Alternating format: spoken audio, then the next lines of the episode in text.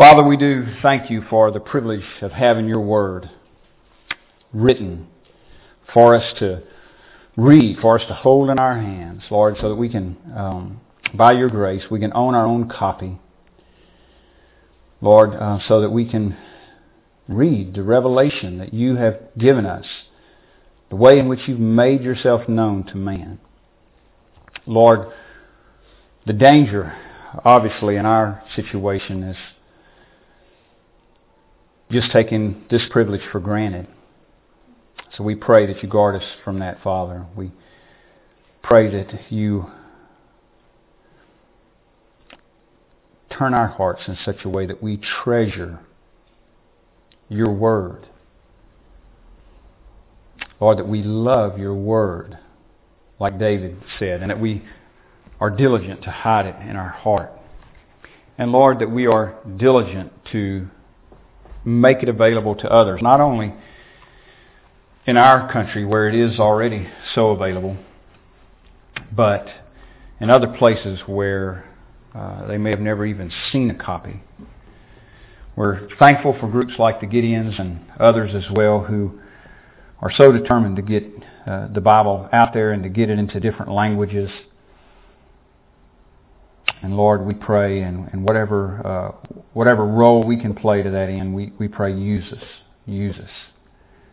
And Lord, tonight as we consider this uh, portion of your word and what uh, you have to say here, we ask as always that you open our hearts and minds to it, to your truth, grant understanding. Use it, Lord, to change us, to make us holy for our good and for your glory. We ask these things in Jesus' name. Amen. Amen. Okay, well, just a, a, few minutes here, and we did we went through this this morning, so uh, I just wanted to come back to this a little bit, and I thought this might work out good um, with the schedule we were working with tonight. So I want us to go back and remember again, this is Jesus um, Jesus discussion with the with the Jews after healing the man at Bethesda, and uh, of course, the question is his identity.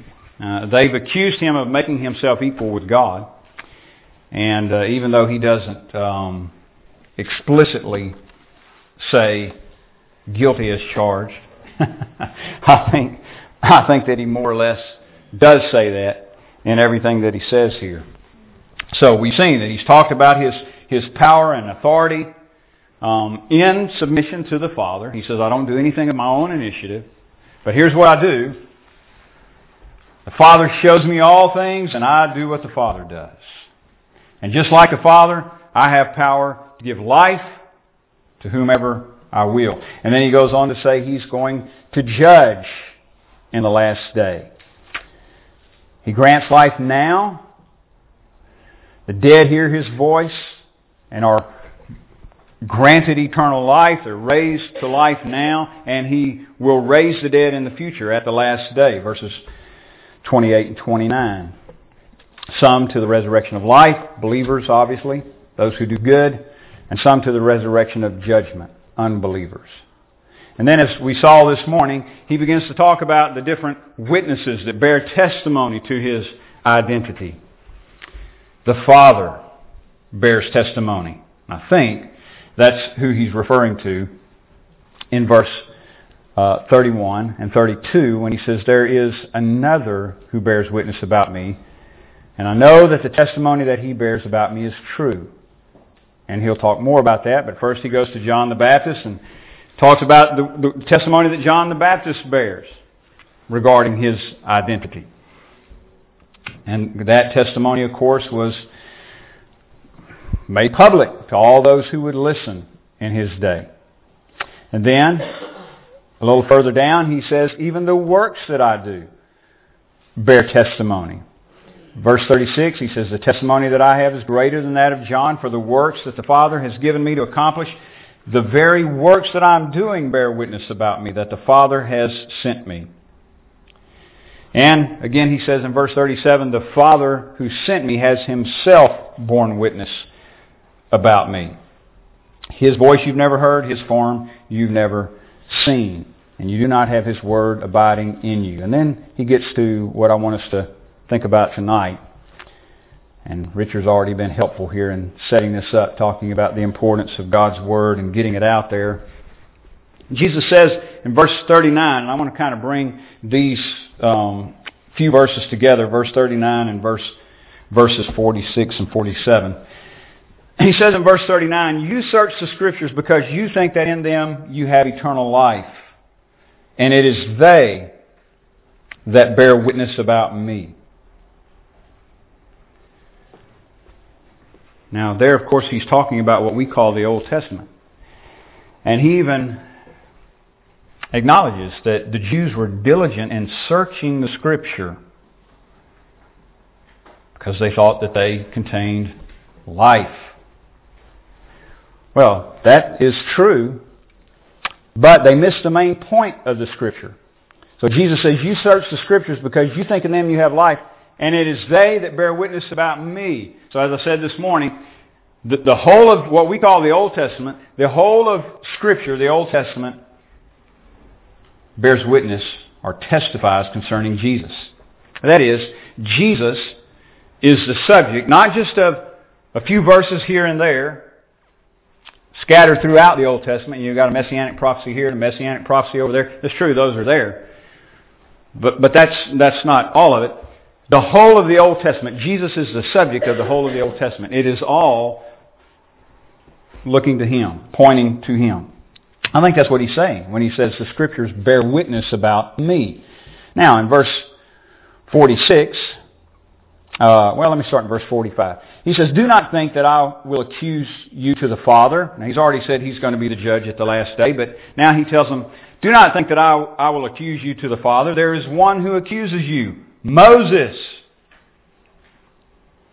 of whom you, on whom you have set your hope. So now he's talking about Moses as a witness. Now, I said this morning, all of these basically boil down to the testimony of God. That is, God sometimes uses direct testimony, speaks from the heavens, this is my son in whom I'm well pleased.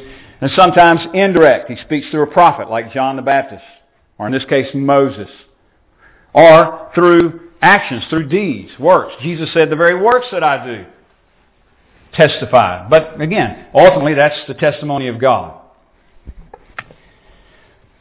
Now, that's what G- Jesus is saying here about Moses. You set your hope on Moses, but Moses testified of me. There is one who accuses you, Moses, on whom you have set your trust, your hope. Verse 46, For if you believed Moses, you would believe me. For he wrote of me. But if you do not believe his writings, how will you believe my words? That's an amazing statement. There's kind of a parallel passage in Luke 16, the story of Lazarus and the rich man. And you probably know the story. The rich man um, dies, and immediately he's taken uh, into torment. And he cries out for just a drop of water on his tongue to Abraham. He's talking to Abraham. Can't get that. Abraham says there's a gulf fixed between us. I can't come to you. You can't come to me. So in the end, realizing that all hope is lost for himself, he says, well, look, I've got five brothers. At least send someone back to warn my brothers so that they don't wind up in this place. And Abraham says, they have Moses and the prophets. And if they won't hear Moses and the prophets, then they won't believe someone who's raised from the dead. If they won't believe the Scripture, that's what Abraham was saying, then they won't believe someone who is raised from the dead. That's what Jesus is saying. If, if you don't believe the writings of Moses, you're not going to believe my words either. Now think about that for a moment. There's a testimony. And really it's, it's, it's throughout all of Scripture. But of course that becomes more obvious in the New Testament. Um, And Jesus here, New Testament hasn't been written, so he's speaking specifically about the Old Testament. So there's a testimony there about Jesus in the Old Testament. Let's just think about this for a moment. How did this, how did this, y'all remember the prologue? How did this gospel start out? Started out with some very familiar words, didn't it? In the beginning, yes, the ones I'm looking for there, but in the beginning was the Word, which, which is, there's a correlation, and it's not a coincidence. John uses the words in the beginning. I mean, that, that would have, it's, it's kind of like we were this morning, we were talking about John 3.16 in Sunday school and how familiar people are with it. Well, if you had said those three words, in the beginning, with a Jewish audience, they would have immediately thought of Genesis 1.1. That's no coincidence. In the beginning. In the beginning, God. So, John says, in the beginning was the Word. And the Word was the Logos. And the Logos was with God. The Logos was God. So he was in the beginning, before everything else was made, he was already there. Everything else, at that point where everything else comes into being, he already was. And he was face to face with God. With. That's the idea there, the word with. In the beginning, the Word was face to face with God. And, if that wasn't enough, in the beginning, the Word was divine. He's God. And you see that. That is the Word in the beginning. You see it in Genesis. You go back to Genesis. In fact, uh, I'll just give you a couple verses from there. But you go back to Genesis 1. In the beginning, God created. Well, how did he create? He spoke, right? The Word. So, for example, verse 3 says, Genesis 1 3, and God said. And verse 6 says it again. And God said. And verse 9 says it again. And God said. And verse 11, and God said. And verse 14, and God said. And verse 20, and God said. And verse 24, and God said. And verse 26, where he creates man, and God said. So there, in the very beginning, you have God, you have God's Word. So you see, uh, Jesus, who we know later, we read the Gospel of John, he is the Word become flesh, God in the flesh. Now, there's something taking place then already in the very beginning of the Bible. Already Jesus is in view. God's doing something. And there's really more to it than that. I mean, things are things are, are moving. It's not just that he's there, but things are moving in a direction. So God creates, and we're told in verse 24 that He creates man in His own image. God says, let us make man in our image after our likeness and let them have dominion. So He creates man in His own image, and you've got little likenesses of God now. And He gives a mandate. An authority. Let them have dominion. And then he says in verse 28 to the man, be fruitful and multiply. Fill the earth. And the idea there is fill the earth with little images of God so that the glory of God covers the face of the earth. That's, that's what we're here for. To image God's glory. And God's intention from the start. That's why every time I, you know, I hear about, about these people panicking about about uh, you don't hear it so much anymore. You used to, but uh, you hear people panicking about the earth, the earth becoming overpopulated. Well, there's a lot of room. Number one, uh, for for more, uh, but but that's what God said. Fill the earth. That's. That's why Satan fights that so hard. That's the mandate we were given. So God creates man in His own image, and there's there's a fellowship between God and His creation. Not just creation in general, but I mean a, a, a special fellowship between God and man. That is His image bearers. We're, we're the only one. We're, we're the only part of His creation that bear His image. And so there's special relationship there. God, God delights in all of His work. I mean, you go down through here and you'll see He creates and He says it is good, it is good, it is good, it is good. But you get to the creation of man and He says it's very good. I think probably for a couple reasons. One is because of what I just said. We're made in His image, so He's got a reflection of His glory, reflection of His character. But then also, it's, it's the completion of His creative work. That's the last stage. So it's very good. It's done now. But then you get to Genesis 3 and there's tragedy. Man sins. And that's significant. Uh, boy, that's the understatement of the year. But this fellowship that God has with man is now broken. So you get to Genesis 3. They've got the command. God, God tells them, gives them dominion over the garden. He tells them to be fruitful and multiply. And he essentially says, I've got one command for you. Uh, other than that, other than what you're supposed to do. One, one, thou shalt not. Because you can have of everything in the garden, but one, one thing you can't do is eat of the fruit of the tree of the knowledge of good and evil. And Satan comes in the form of a serpent and lies to them and says, look, if you, if you eat of the fruit, you, you'll be like God. And that's what he's worried about. And so, man falls in his quest to be like God. Isn't that ironic? Because he's created in the image of God. He is like God. He's the only, the serpent's not like God. No other part of creation is like God. Man made in the image of God. It wasn't good enough. So he sinned and he falls and now he's alienated from God. But God's, again, he's going somewhere. He's going somewhere with all this. He has been since before creation, but we're, we're picking it up here.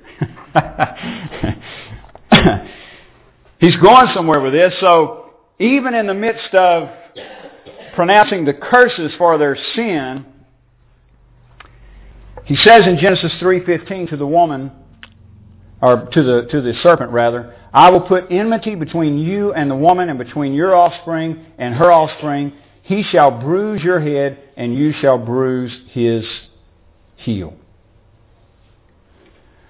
So already God's talking about hope in the future through the seed of the woman. You're going to have offspring. That offspring, yes, the heel of the offspring is going to be bruised, but that offspring is going to crush the head of the offspring of the serpent. He's moving. I mean, he's going somewhere with this. And then you just keep on going through the story. You get, and I'm, I'm going to have to give you the really, really, really Reader's Digest condensed version in these few minutes. But you get a little further down the line, you get to Noah. And what do you got? Well, for one thing, you got sin. The thoughts, the intents of man's heart, only evil continually. I mean, the world in, in this relatively short period has already become corrupt, and sin has not uh, men have not been able to get a handle on it. It's not like, well, okay, we messed up in the garden. Now we're wised up and we can get it get it right. No, it's it's it's just been getting worse and worse and worse. As the human race is multiplying, sin is multiplying too. And so judgment comes. And rightfully so. God is just, and He looks down and He sees the condition of the earth and determines to judge the earth. But, in His grace, He just determines to save Noah and his household. Noah found grace in the eyes of the Lord. And so the Lord tells Noah to build an ark and take his family, total of eight souls, put them in the ark. All of the earth, every living thing on the earth is going to be destroyed. Uh, and I believe that, by the way. I think that's what the Bible teaches. I don't think it's a local flood. No survivors, nowhere on the earth, except for these eight. that are in the ark. Everybody outside of the ark perishes. Everybody in the ark, safe. Does that remind you of anything? That's what Jesus is saying in John 5. When it comes to the judgment day, Everybody in Christ, safe. Everybody outside of Christ, resurrected to judgment, damnation. So, eight souls are saved. God could have wiped out the human race then. Certainly would have been just to do that, but He doesn't. He determines to save a remnant. And you keep on moving through the Old Testament and you get to Abraham.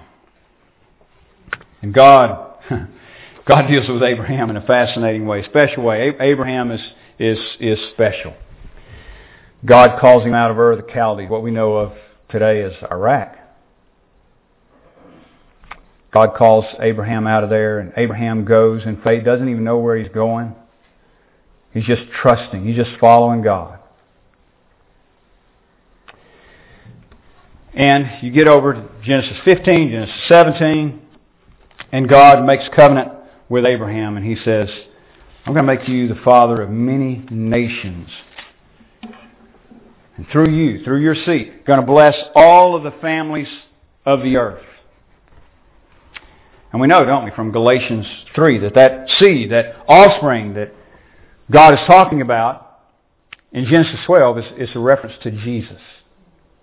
He's the seed, just like the seed of the woman. Now it's the seed of Abraham. He's the seed through whom the promises are going to be fulfilled. And all the families of the earth are going to be blessed. So God's, God's moving. He's moving things in a certain direction. He's going somewhere with all this. You know, these aren't just isolated stories compiled. God's, God's doing something. There's a, every little story, like the story of Adam and Eve, the story of Noah, the story of Abraham. Yeah, they, they, they've got their individual um, parts to them, but they're all part of an overarching meta-narrative. What God's doing. So God tells Abraham, first of all, you're going to have a son. He's going to be special too. Isaac. He's the child of promise, right? God even calls him his only son. That's interesting, isn't it? Because he had already had a son, Ishmael. But Isaac was was unique. Again, he was special. He was chosen. He was he was before he was born chosen to fulfill a purpose. And God promised him to Abraham, and Abraham received that promise and then while the while he was still a lad or a young man, God instructed Abraham to take him him. So Abraham was instructed to take his only son and sacrifice him. Do you see a picture there? Does that sound familiar? And Abraham, with the trust in God that he had, even tells his servants, look, the lad and I will return. We find out later from the book of Hebrews that he, he believed that God, if, if, if he had to, he'd raise him from the dead. I mean, if he had to go through with killing, God would raise him from the dead to fulfill his promise. Because Isaac was the promised child. Well, you probably, again, you know the story he gets up there and rears his hand back to smite Isaac, and the Lord stops him. And remember the words of Abraham before they even left the camp God will provide himself a lamb.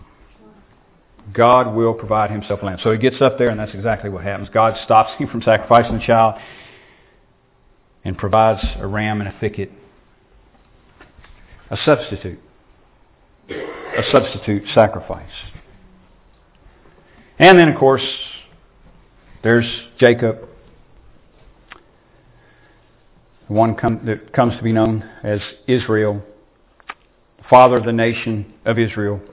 Just like God had said to Abraham, you're going to be the father of many nations. And then he raises up this one special nation, a holy people to himself, the Hebrew race. And out of Jacob, well, there are a lot of examples you could cite. Um, Joseph always comes to my mind just because of his um, his integrity.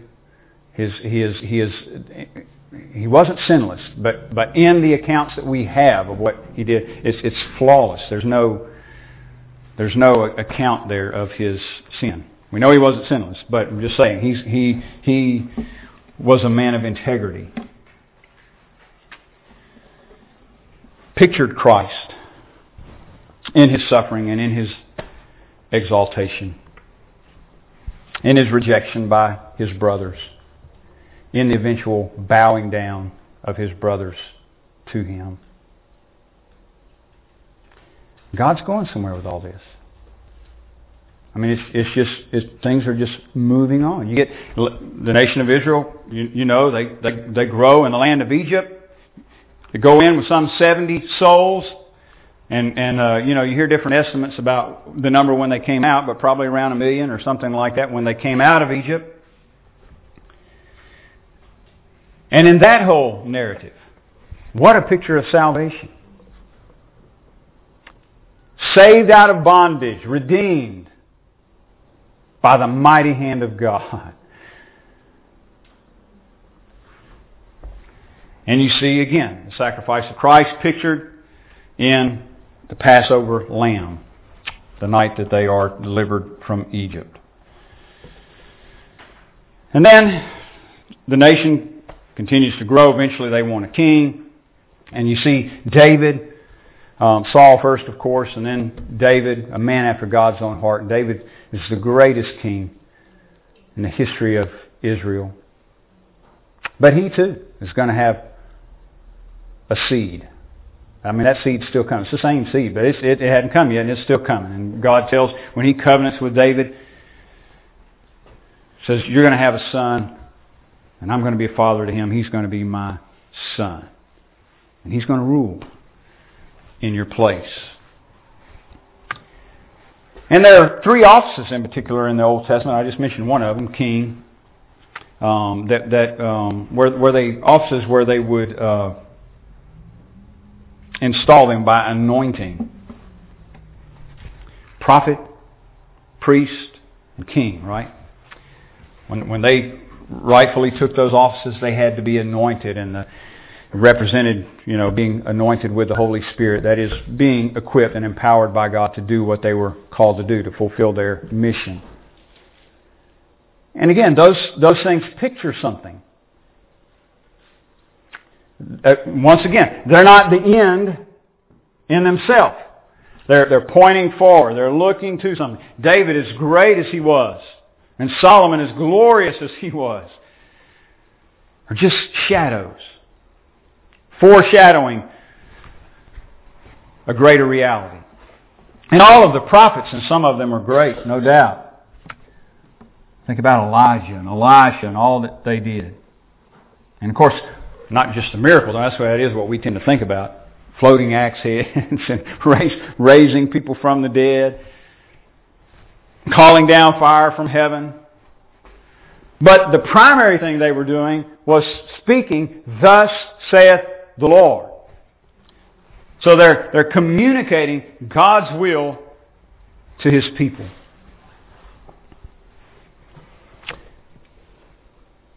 And the priests, leading the people in worship and standing before them in intercession, going through all of the cleansing rituals and the, all of the, the required sacrifices on behalf of the people and on behalf of their self.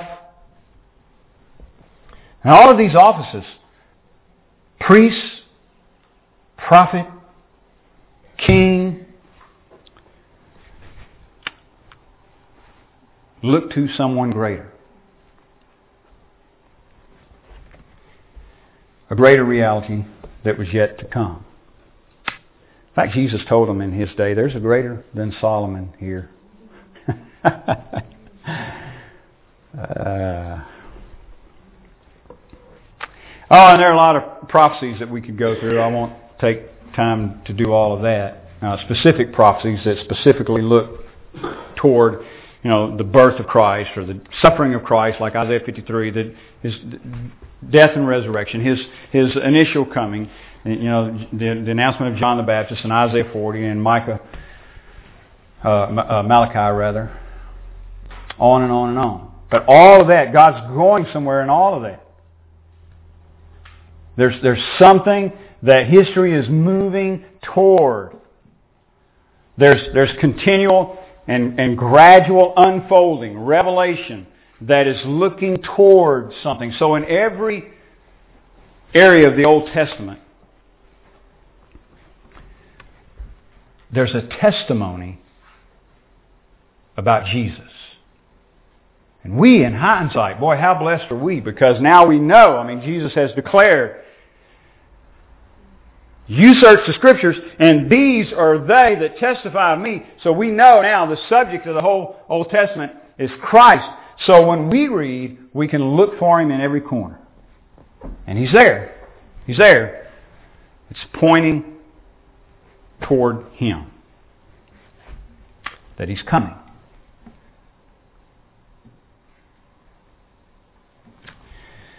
And so that's why Jesus said,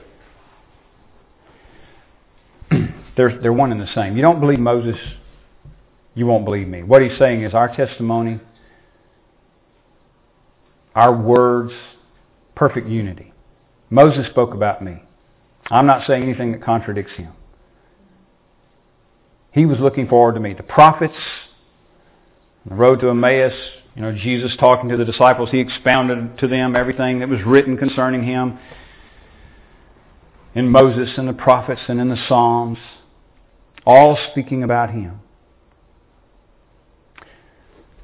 Now, just a, a real quick little application for our day, because our situation is a little different. I'm not saying, you know, that this is so here. I'm not implying anything, but you definitely see this out in the world. with the Jews, and in Jesus' day, with, with the Jews, it was this. We believe in God. We believe in Moses. And what Jesus is saying, no, you don't, because you don't receive me. And all they did was testify about me. So if you really believe them, you'd believe in me. Now, just in, in our case, it's a little different. And this is why I, I think it, it, it, it's not only so important to get the Scripture in people's hands, but to encourage people to read it. In our day, it's a little different. It's more like this. Well, I don't know that I'll, I don't know that I believe all the Scripture. I don't know that all that's true. You know, that was written by so many different authors, written by men, you know, and so many different authors over so many years, and copied through all the centuries and we don't know if they got it all right, but I believe in Jesus.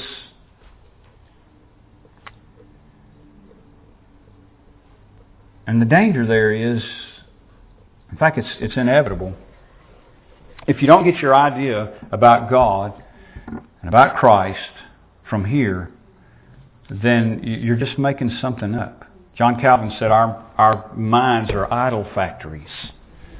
Boy, that is so true. So our situation is a little different, but it's, it's nevertheless the same. If you don't believe this, you don't believe Jesus. If you believe Jesus, you believe this. Because, what this does is testify about Him. In fact, this is how we know who He is, who He claims to be, what He's done. I don't know, some people say, well, I had an experience, you know, and I, well, is it consistent with this? If it's not, discount it. This is the authority. This is, this is the bedrock. Everything else is, you know, shaky ground, sand. So if you believe the Scripture, you believe in Jesus. If you believe in Jesus, you believe the Scripture. The testimony is testimony of Him. And it's consistent with what He said and who He said He was. Whew, boy, we're out of time. Let's pray. Heavenly Father, we do thank you for your word. And Lord, thank you for uh, Brother Richard and so many uh, men who have been so diligent and determined to get your word into the hands of people who need it. And Lord, we do pray for that ministry and uh, ask that you continue to bless them as they continue to do your will. Father, we, uh, we thank you for providing the means. And Lord, uh, we pray uh, in that ministry and, and others who are reaching out to people around the globe who need to hear your word, who need the gospel. Lord, we, we pray looking to you, asking, change hearts, grant salvations. Lord, in our, in our own lives, in our own spheres, Lord, we pray, open up opportunities so that we may um, have opportunities to share with people your word. Give us words in season so that we may speak as we're as we've been told to do, to speak as the oracles of God. Lord, so that we may speak grace to the hearers. Use us for your honor and glory, we pray. And again, we thank you for bringing us here tonight. Thank you for your word. We pray in Jesus' name. Amen.